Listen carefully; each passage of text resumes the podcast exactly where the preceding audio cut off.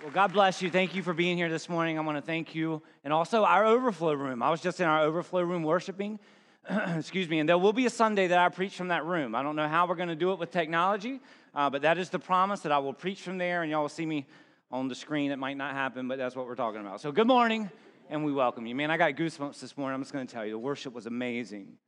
And to watch Daniel up here, some of you know Daniel, some of you know Daniel Knolenberg. And let me explain kind of the backstory here. 11 years ago, the first person I met apart from the search committee here at River Oak was a guy that went by the name of Topher.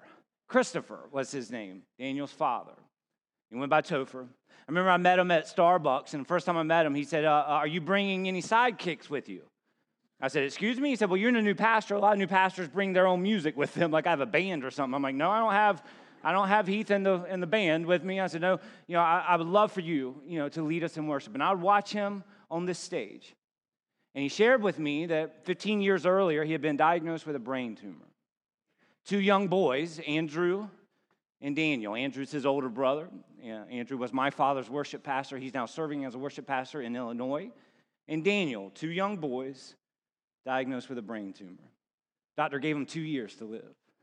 He and his wife, Vicky, as many of you know, she was on the stage last week leading us in worship, prayed that God would allow them to raise their boys. 20 years later, I met Topher at Starbucks.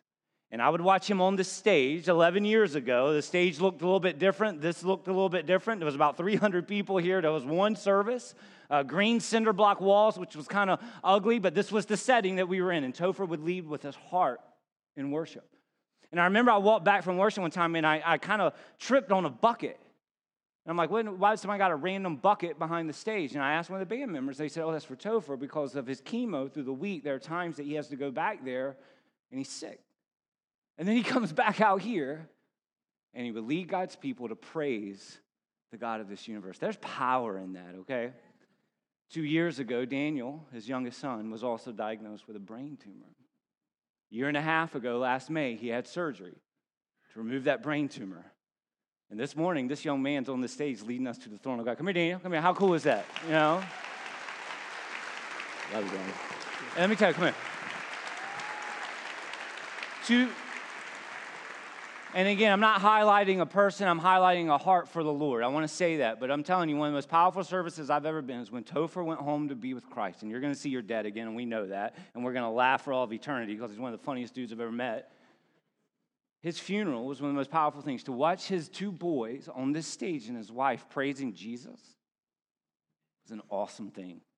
God's got his hand on this young man. God bless you, brother. Love you, man. Yep, absolutely. God bless you. All right, we're going to go. Take your Bibles.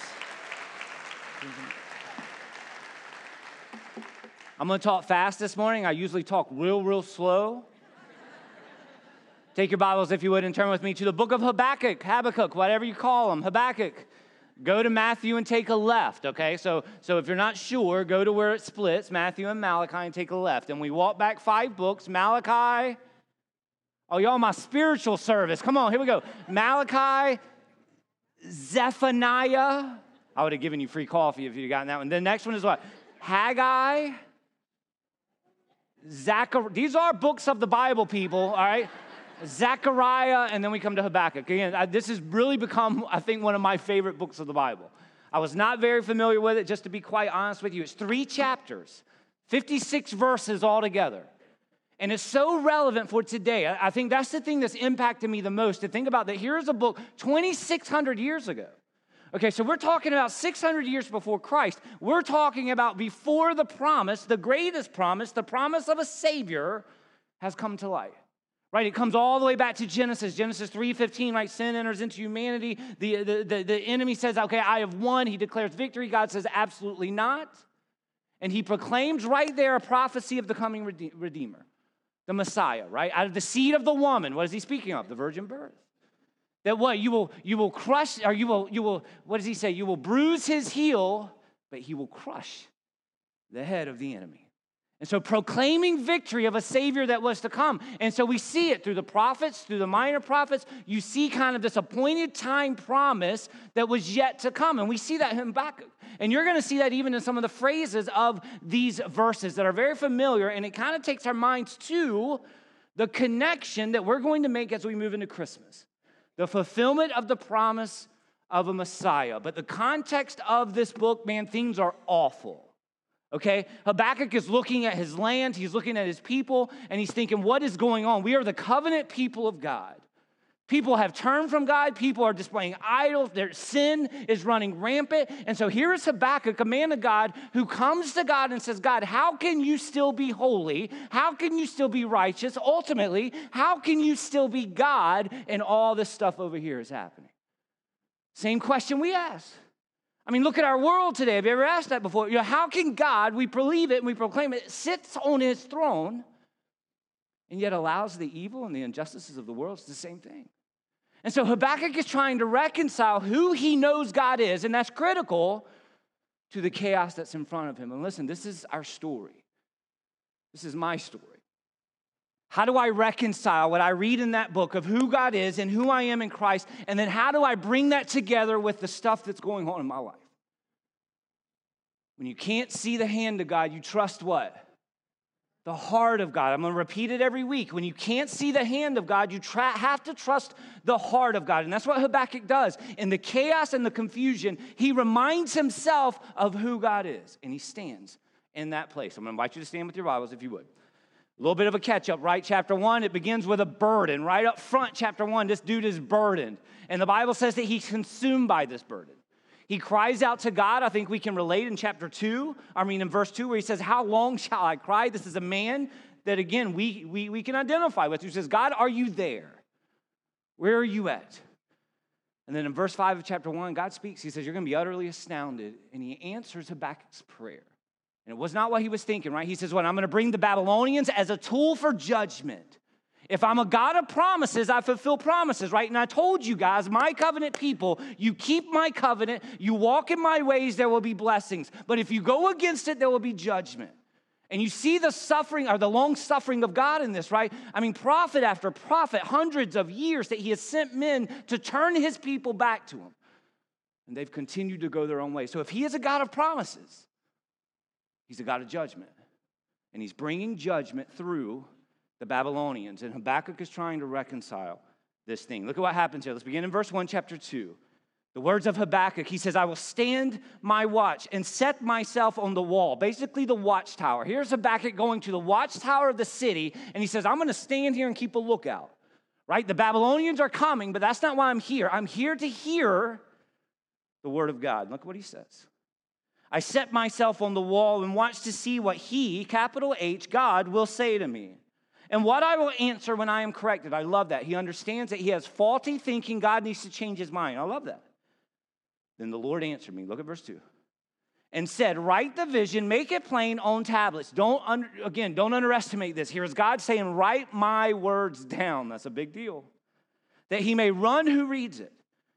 For the vision is yet for an appointed time, but at the end it will speak and it will not lie. Though it tarries, wait for it. Though it tarries, wait for it, because it will surely come. What promise are you holding on today? Though it tarries, wait for it, because it will surely come. It will not tarry. Behold the proud, the Chaldeans, the Babylonians, he's now using them in contrast to who God's people are. They're consumed by pride. Their soul is puffed up or upright in him. But here's the key verse of the entire book. But the just shall live. Say it with me, by. That's what it comes down to this morning your faith. That's what it comes down to this morning. Bottom line. Individually, let's just be individuals in this place this morning. What does it come down to before God? When we stand before the Lord, that's what it's going to come down to. It's not going to come down to, hey, I was a good person, I tried know. It's going to be your faith in a person in the Lord Jesus Christ. For by grace we are saved through faith. And so if you're here this morning, man, and you've never come to that place of displaying faith and turning from your sins, that's the crisis of faith you're in. And there's two roads you're either alive or you're dead. To those who are alive in Christ, we know that this is a journey. For many, you've walked with the Lord a long time, but there are some of you right now in a waiting season. And this is what the Lord has highlighted in my heart all week with these verses. It's one of the hardest things for us to do is to wait. And I want you to see what Habakkuk does. Watch how God changes this man's heart from where he begins to where it ends. And that's our prayer for all of us. Join with me as we go to the Lord in prayer. Heavenly Father, we thank you for your word. We believe that it is living, that it is alive, that it is sharper than any two edged sword. So, Lord, this morning we pray the promise of Scripture that your truth will not return void. And so, Lord, may I speak truth this morning, not my words, but your words. That is my prayer. And that, Lord, the words by your Holy Spirit will convict, change, and stir the hearts of those in this place. We thank you because we believe that this is a divine appointment. Lord, this is not random, it's not a coincidence. Every person in this room, every person in the overflow, every person watching through our live stream, every person, Lord, we believe that there's truth here that we need to proclaim, and your word does not return void. We thank you for Jesus. He changes everything. And because of that, we give you praise. It's in his name we pray, and all God's people said, Amen. Amen. You may be seated. So I remember when I was in seminary, our professors always say, you know, be sensitive to illustrations throughout your week. Like if you're if you're preaching something, watch how the Lord will do something. And so this week, as I was thinking about waiting, right? So my son Thursday night was a football player for Halloween, a Clemson football player. We're trying to teach him to be a winner. And so we decked him out in a, in a Clemson, uh, not a Redskins or anything like that, right? We, we want him to, to, to be proud. You know, I'm just kidding. So we put him in a, a Clemson jersey. And so Saturday was the big game. He says, Dad, the big game's on Saturday. I'm like, what's the big game? I don't know. It's just a big game. There's no people there, but we're going to Chesapeake City Park because we live right there. I got a you know, little back way that we go to Chesapeake City Park, and there's a field he thinks is our football field. And he says, Dad, the big game's on Saturday at 2. I'm like, have you sent out invitations to this big game? Like, so I look out the window and I see that there's a craft fair at Chesapeake City Park. And so I looked at him and I said, Well, Tristan, you know, uh, we can't go yet. We have to wait. And he says, How long? And the way he does time is through movies. And so I, I said, Two hours. And he'll just look at me, I'll say, One movie. Oh, okay, one movie. Okay, Toy Story. Okay, minute and 40, uh, hour and 41 minutes. That's how long. And so I knew that, man, if we go over there, this little guy's gonna be disappointed. He's gonna be upset. Why? Because we walked to this place and it's not what he thinks it should be. And so I saw myself in my son. I saw myself in my six year old son because that's us, right? I mean, we're born that way. When we come up in age, we say, hey, I want this and I want that. And our parents look at us and they say, wait, not now. That's not good for us, right? We live in a world, in a culture, in many ways that embraces that, that fosters that. We've got our phone. Anything we need, we can get it right now. I got frustrated the other night because there were 10 cars in the Chick fil A line. Like, I should be used to that, right? I've never pulled to Chick fil A when there wasn't 10 cars in the line. And I get it, it's really good, and there's something godly about Chick fil A. And so I'm in the line of the drive through, and I was complaining. I felt myself complaining that I had to wait for the food that they were cooking me. You know what I thought of? I point over there because Kyle was over there, Lesotho. And I thought about these kids that are praying for rain for their crops. And I'm complaining in the line of Chick fil A because there's 10 cars in front. Waiting is not something that comes natural to any of us. And I believe what happens in our Christian lives, and I believe it's one of the greatest disciplines in walking with Christ, is the discipline of waiting. I believe that. So many times in my life, I know that I've come to a place where the Lord has either said no or not now. We get in this place where we're that six year old child and we want it and we want it now. And I don't know about you, but I have a tendency to step out. Okay, Lord, well, if you ain't gonna do it now, then I'll go find my ways. I'll go find my thing. We do not like to wait. And what you find here in the heart of Habakkuk, and I love this and I pray you hear it this morning, is a man who says, I refuse to take a step until I hear the voice of the Lord. Hear me this morning. There's peace in that. To be still and know that He is God, to rest in your chaos, right? Habakkuk, to rest in your chaos, to rest in your struggles, to rest in your doubt, to say, God, even in the midst of all of this, I trust you, I have faith, I will wait. Hey, easier said than done. Look at verse 1. Why do we wait? Because we serve a God whose word cannot be broken. Understand that. Verse 1 I will stand. That word stand means to stay, to station, to continue. I will put myself there in the watchtower and watch to see what he will say to me, and I will answer when I am corrected. I love that. I will watch to see what he will say to me. And even in the visual of this, right? I mean, Habakkuk recognizes that he needs an elevated view. He needs to see the situation from a higher perspective. And that's really all of our prayers, right? To be able to say, okay, God, lift my eyes out of this stuff because I'm not going to understand it. Nowhere in here do you tell me I'm going to understand it, but lift my eyes out of this and allow me to see who you are. And if I'm seeing who you are first, it changes the view in front of me. And so here's Habakkuk saying, Man, okay, they're coming. You're bringing judgment. You're going to wipe this place out. I don't understand it. I'm going to sit here until I get a word from you. Let me remind you Proverbs 3, 5, and 6 trust in the Lord with all your heart. Lean not upon your what? There's some of you this morning, man, you're trying to understand. Lean not upon your own understanding. In all your ways, acknowledge him, and he shall direct your path. But don't miss verse 7. Do not be wise in your own eyes. I don't know about you, I've been there. Lord, I don't get this. I'm going to fix it myself because obviously you're somewhere else. I mean, we've all been in this place. And the question is can we wait in this place? The question is, as followers of the Lord, can we say, okay, in my restlessness, I'll stay here and I'll trust you. And Lord, I am not moving until I hear and believe that you're leading.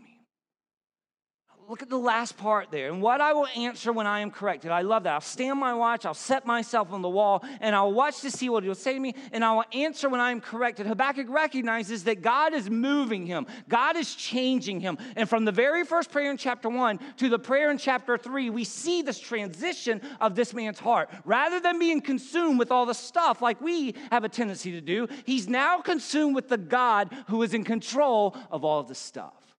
And that's completely different. We can be consumed with the stuff, or we can be consumed with the God who's working through the stuff.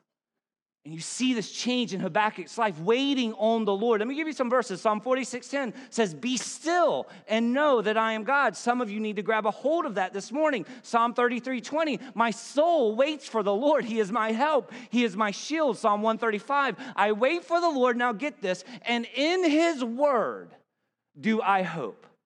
My confidence is in his word. Promises that cannot be broken. He cannot fail. Can I get an amen? He can't. He can't. He would cease to be God. Understand that? I'm spitting everywhere. He would cease to be God.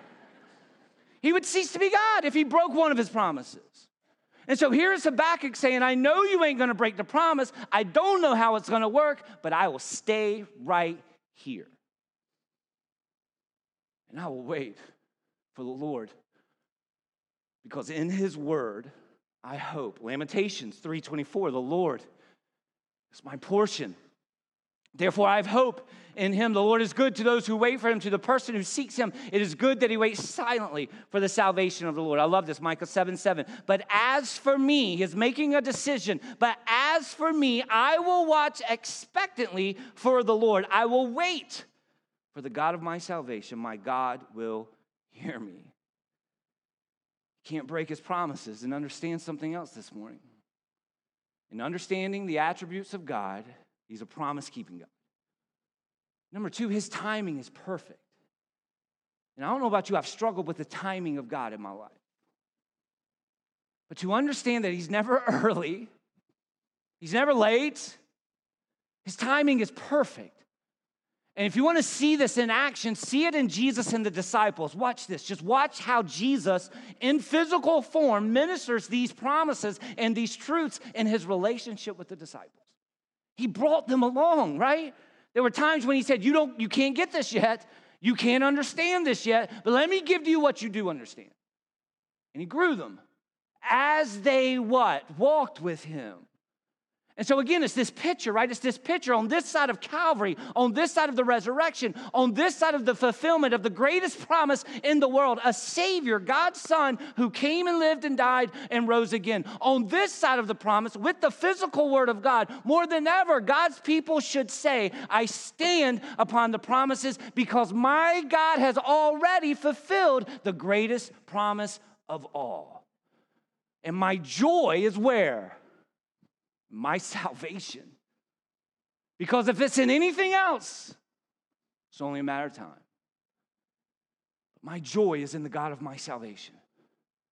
That regardless of what happens today, regardless of what tragedy may enter into my world, guess what? My joy is fixed my joy is secure because I'm a citizen of heaven. This is not my world, right? This is not my world. I am passing through. And so I have joy in the midst of chaos, pain, and suffering because I know the promise of eternity that's found in the Lord Jesus Christ.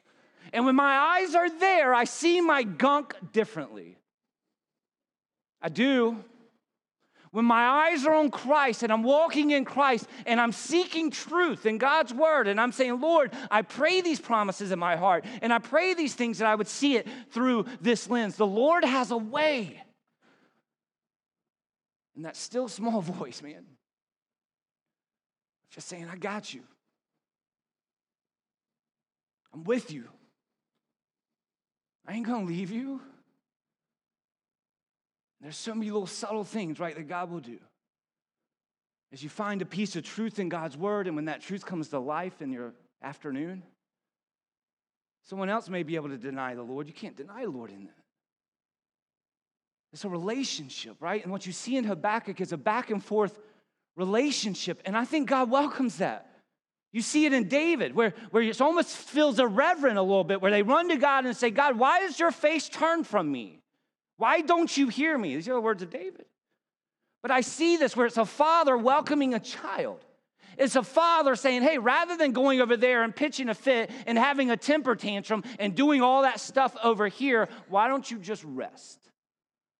Right here in my arms, and I'll let you know what that next step.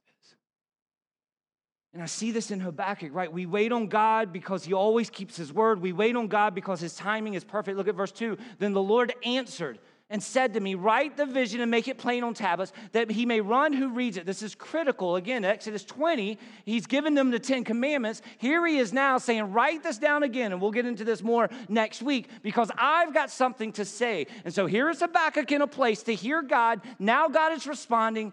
And this is what he says. Verse 3, notice this phrase For the vision is yet for a an appointed time.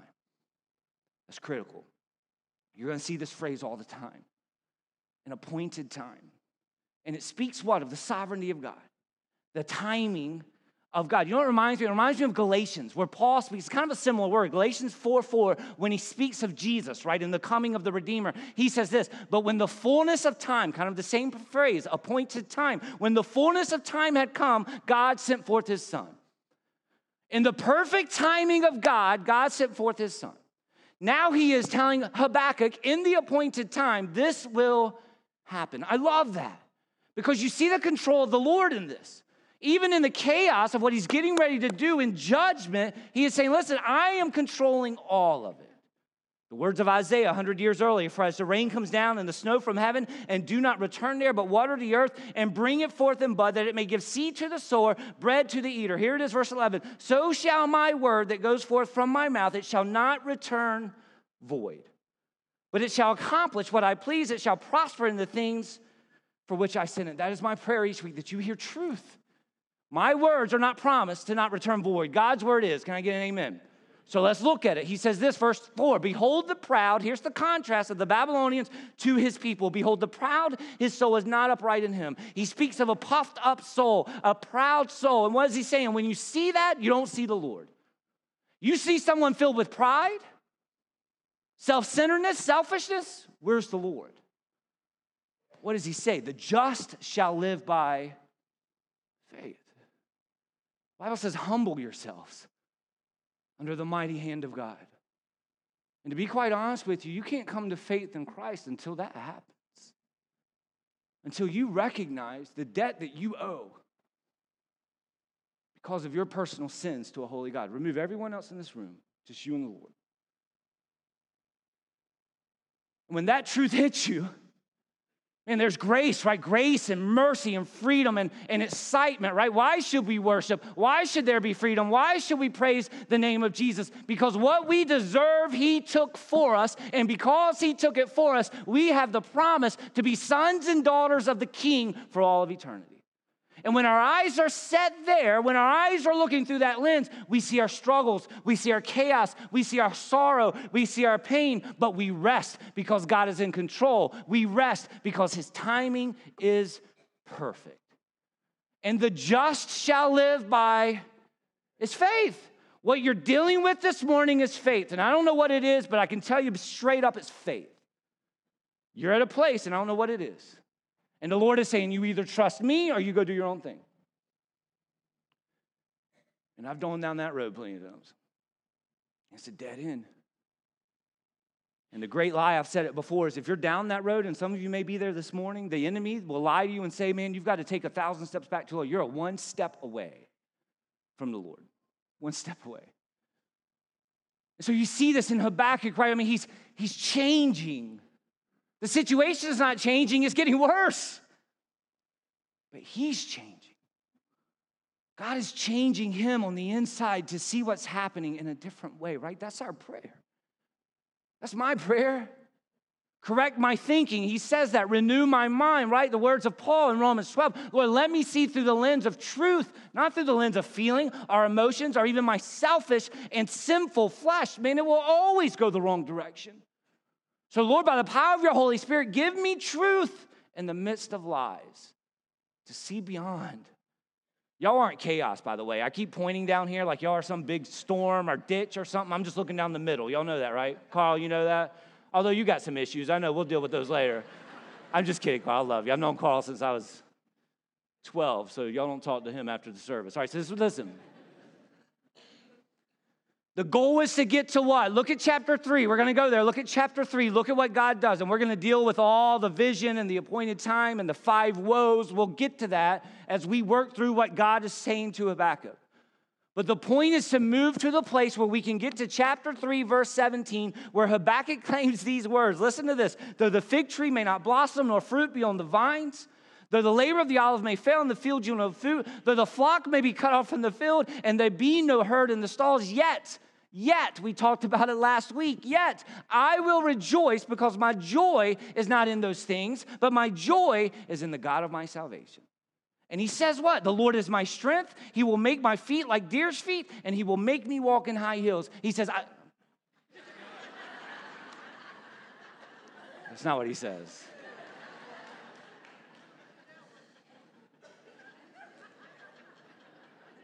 Let me just quote the song that we sung all morning. Jesus changes everything. Changes everything. And the reason that we can laugh and have fun in this place, right? Jesus changes everything. And when you've been saved and redeemed and you have the promise of eternal life, you're not, you're not perfect. I'm not perfect. I stumble, I sin every day. But the holy living God lives inside of me in his Holy Spirit. And to know that I am his and that my life, my situation, this world, the enemy can do nothing to snatch me from the hand of my God. Amen.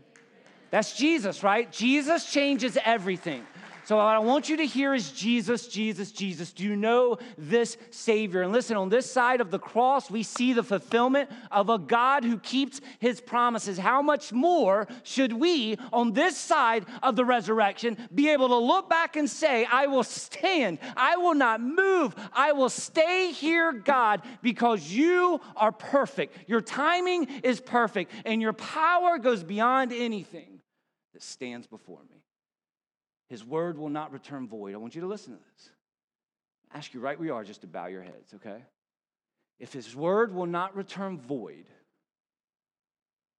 I pray some of you will grab a hold of these truths. I'm just going to read a couple verses to you wherever you may be. The Lord's laid these verses on my heart. And I pray that the Lord will take them and just allow them to sink deep to the cracks and corners of whatever it is that you're walking through. Isaiah 40, 31. But they, who wait for the Lord shall renew their strength. These are truths here. They shall renew their strength. They shall mount up with wings like eagles. They shall run and not be weary. They shall walk and not be faint. Lamentations 3:25 The Lord is good to those who wait for him. Listen to the soul who seeks him. Isaiah 30, 18, therefore the Lord waits to be gracious to you. And therefore he exalts himself to show mercy to you. Listen to this. For the Lord is a God of justice. Blessed are those Blessed are you who wait for the Lord. Psalm 27 14, wait for the Lord, be strong. Let your heart take courage.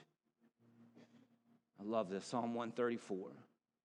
I wait for the Lord, my soul waits. Here it is. And in his word I do hope. Because it can't be broken. My soul waits for the Lord. Paul says, Let us not grow weary. Because in due season, there's the phrase God's perfect time, and we will reap. But it's faith. Faith is the assurance of things hoped for. Hebrews 11, the conviction of things not seen. Psalm 52 9, I will thank you forever because you have done it. Listen, I will wait for your name, for it is good in the presence of the Almighty. Isaiah 25 9, it will be said on that day, Behold, this is our God. We have waited for him that he might save us. This is the Lord. We waited for him. Let us be glad and rejoice in his salvation. James 1:12 Blessed is the man who remains steadfast. Steadfast under his trial. For when he has stood the test, he will receive the crown of life which God has promised to those who love him. Psalm 62 5 For God alone, O my soul, wait in silence, for my hope is from him. He only is my rock, my fortress. I shall not be shaken. Listen to this right here, Romans 12. Paul says this Rejoice in hope. Hear this be patient in tribulation, be constant in prayer. Listen to those three things. Where are you at today? Rejoice in hope. That's fixed, right? That's Christ. That's God's word, the promises. Rejoice in hope. That can't change. Be patient in tribulation. But man, be constant in prayer. To be able to say the words of David, the same one who cried out, Why are you turning your face from me? God moved him to a place to say these words Psalm 40. I waited patiently for the Lord. He inclined to me and heard my cry. He drew me up from the pit of destruction, out of the miry clay, and he set my feet upon a rock, a solid rock, making my steps secure. I love this. He put a new song in my mouth. He put a new song in my mouth. Not a song of pain or a song of sorrow or a song of bitterness, but he put a new song in my mouth, a song of praise. Blessed is the man who makes the Lord his trust. Hear this. Blessed is the one who makes the Lord his trust. David says, You have multiplied, O Lord my God, your wondrous deeds, and your thoughts toward us none can compare.